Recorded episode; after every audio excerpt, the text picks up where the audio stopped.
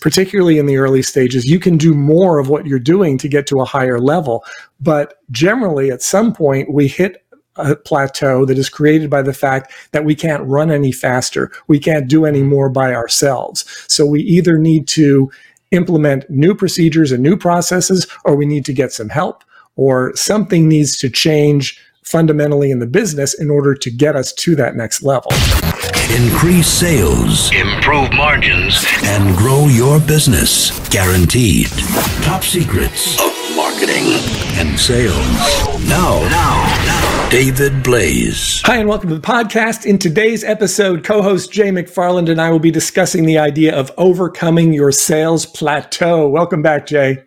It's so good to be here again with you, David. And as always, I'm very excited about this topic. I know businesses that hit these thresholds and it can be a monumental task to get to the next level and they're not sure how to do it. Is it, is it marketing?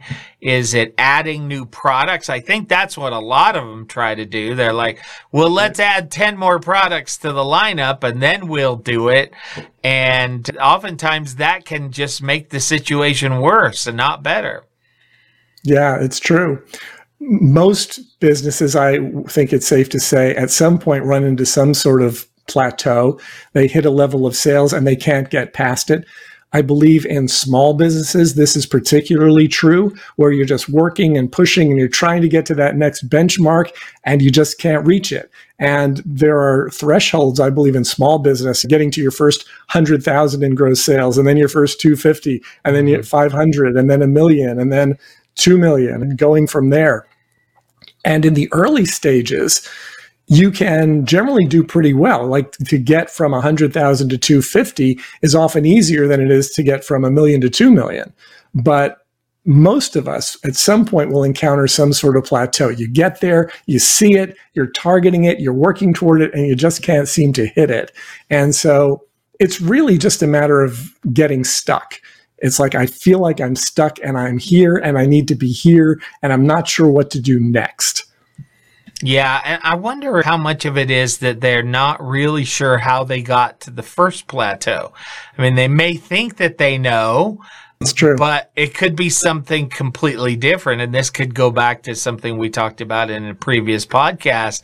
Following up with your customers, find out why they purchased, how they feel about their purchase. Are they returning customers? Are they not returning customers? So if you don't understand why they bought in the first place and how they felt about that purchase, it's going to be hard to push through that next plateau.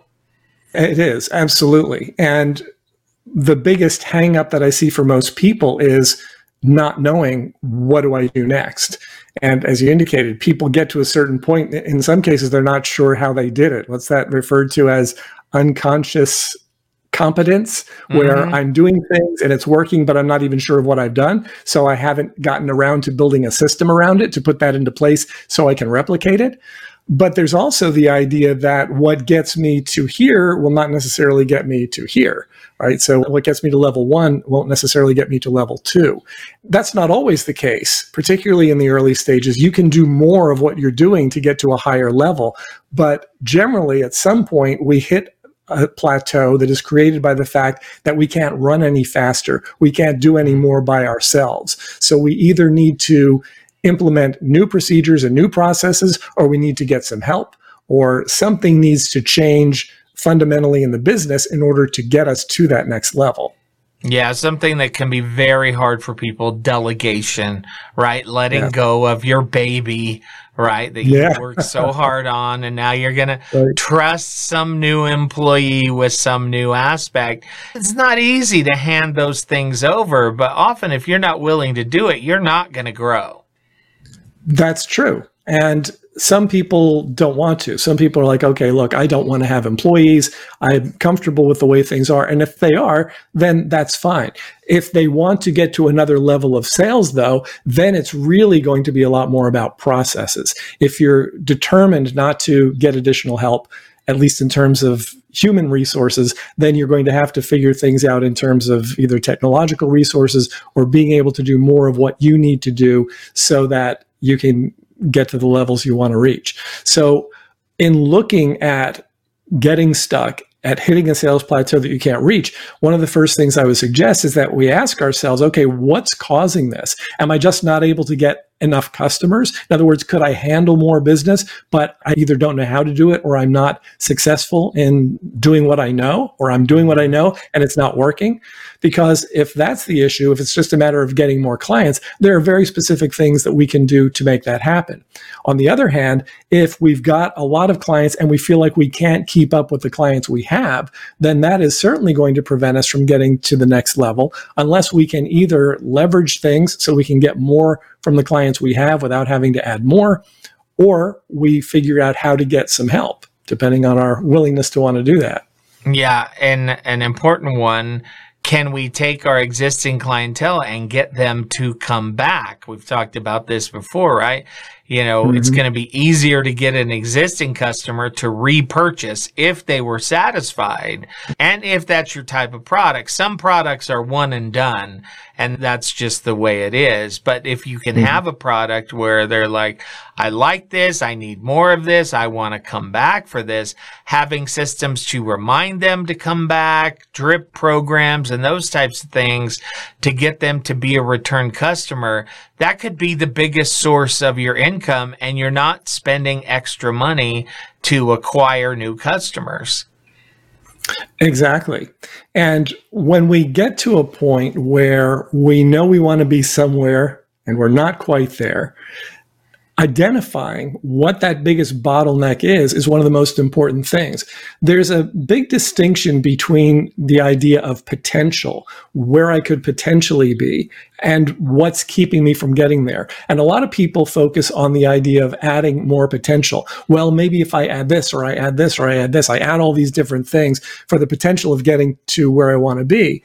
And instead, to get past that, what they really should be looking at is what is the bottleneck? What is the single biggest contributor to the fact that I'm not there yet? What is the one primary thing that is preventing me from getting past that? Is it the people? Is it the customers I'm interacting with? There are a lot of businesses who, if they want to reach their sales levels, they're going to have to jettison some customers who are not spending as much money with them. A lot of times, low dollar, low profit clients who take up a lot of time, who are very demanding, can take up valuable time that could be spent with people who understand and appreciate right. better the value that you bring to the table. So if it is a situation where you don't want to add staff, then you're going to have to be extremely selective, going back to another point we raised in a previous podcast about the people that you bring in the door to begin with, the prospects and clients that you choose to interact with.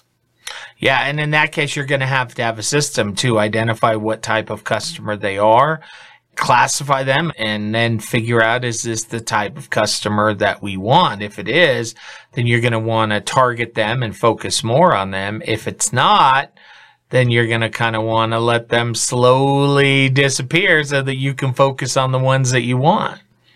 Yeah. And I think for a lot of us, if you've been in business for any length of time, you have a favorite customer or two. And so a really easy exercise you can do is take a look at those customers and say, okay, what do they have in common? What is it that I like about them? Is it their attitude? Is it the way they communicate? I mean, communication is huge. One of the very first things that will tell you if you've got a problem client is their unwillingness to communicate. If they're not communicating the way that you need to have them communicate in order to fulfill an order or get the work done, that is a relationship that's really in trouble.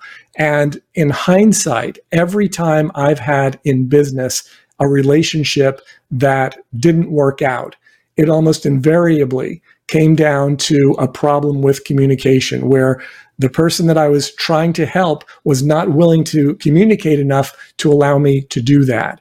And in today's society, in today's economy, refer to the term of ghosting, where you're mm-hmm. trying to mm-hmm. reach somebody and they're not getting back to you. And that's a bad sign. When people do that to you consistently, you need to ask yourself, okay, is this the type of client that I really want to continue to interact with? On an ongoing basis? Or am I better served to find clients who are open and willing to engage and responsive so that we can do the things that we're setting out to do together? Yeah, I love that. And also the customer who is responsive to your suggestions and ideas. I love the question when there's been an issue, what can I do to make it right? I just love this mm-hmm. question, right? Let them decide. But we all know that there are customers who, no matter what you do, they just want to be mad. They just want to be angry. They just want to vent and they've already decided they're not going to use you. You have to be able to know at some point where you're like, okay, I've offered three or four solutions. They're not biting on any of them. They just want to continue to rail on me. I mean, at that point, you just have to cut bait and run because you just don't have the time in your day to deal with those type of people. Yeah, I mean, you have to do the best you can. If there's something that you did wrong, you need to do your very best to make it right. Do what you feel is appropriate and if that's still not good enough, and if you're not able to do whatever it is they're suggesting, yeah, then you're going to have to figure out a way to wrap that up as amicably as possible. But also recognize that you can do as great a job as you possibly could for a person. And for whatever reason, if they're not happy, they can still go online and tell a hundred people about you. Right. So there's this balance, particularly now, where you want to do your very best for the clients that you're working with. You want to make sure that they're satisfied as much as you possibly can satisfy them. But as you indicated, there are people who are just not going to be satisfied no matter what you do. And in those situations, sometimes you just have to cut your losses and take your lumps.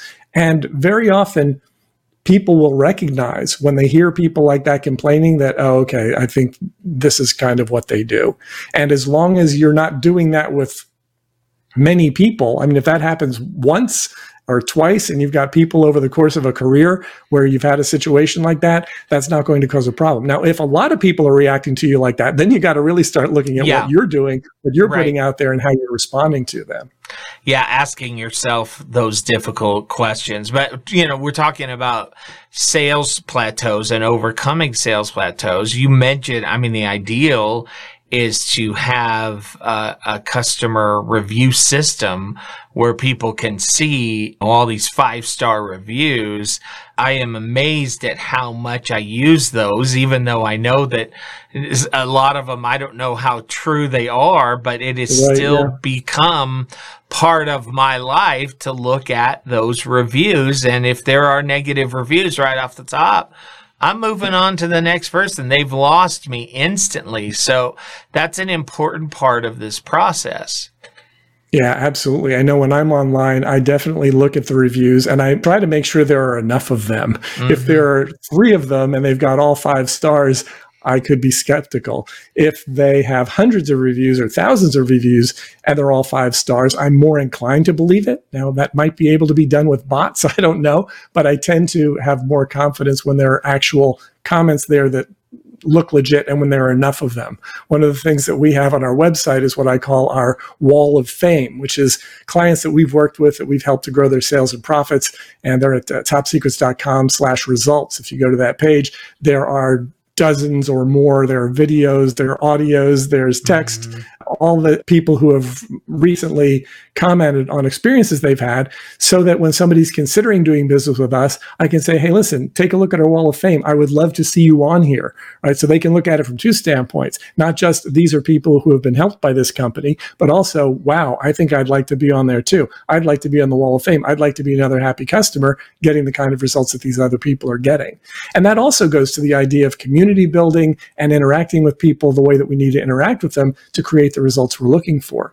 So, from the standpoint of getting past your sales plateau, it's sort of all of the above. It's about saying there are things that are preventing me from getting from here to there. It could be the quality of customers I'm interacting with, could be the quantity of customers I'm interacting with, it could be my own internal structures, systems, staffing. So identifying certainly the top one, but the top two or three primary obstacles and then systematically tackling those is really what's going to get you there.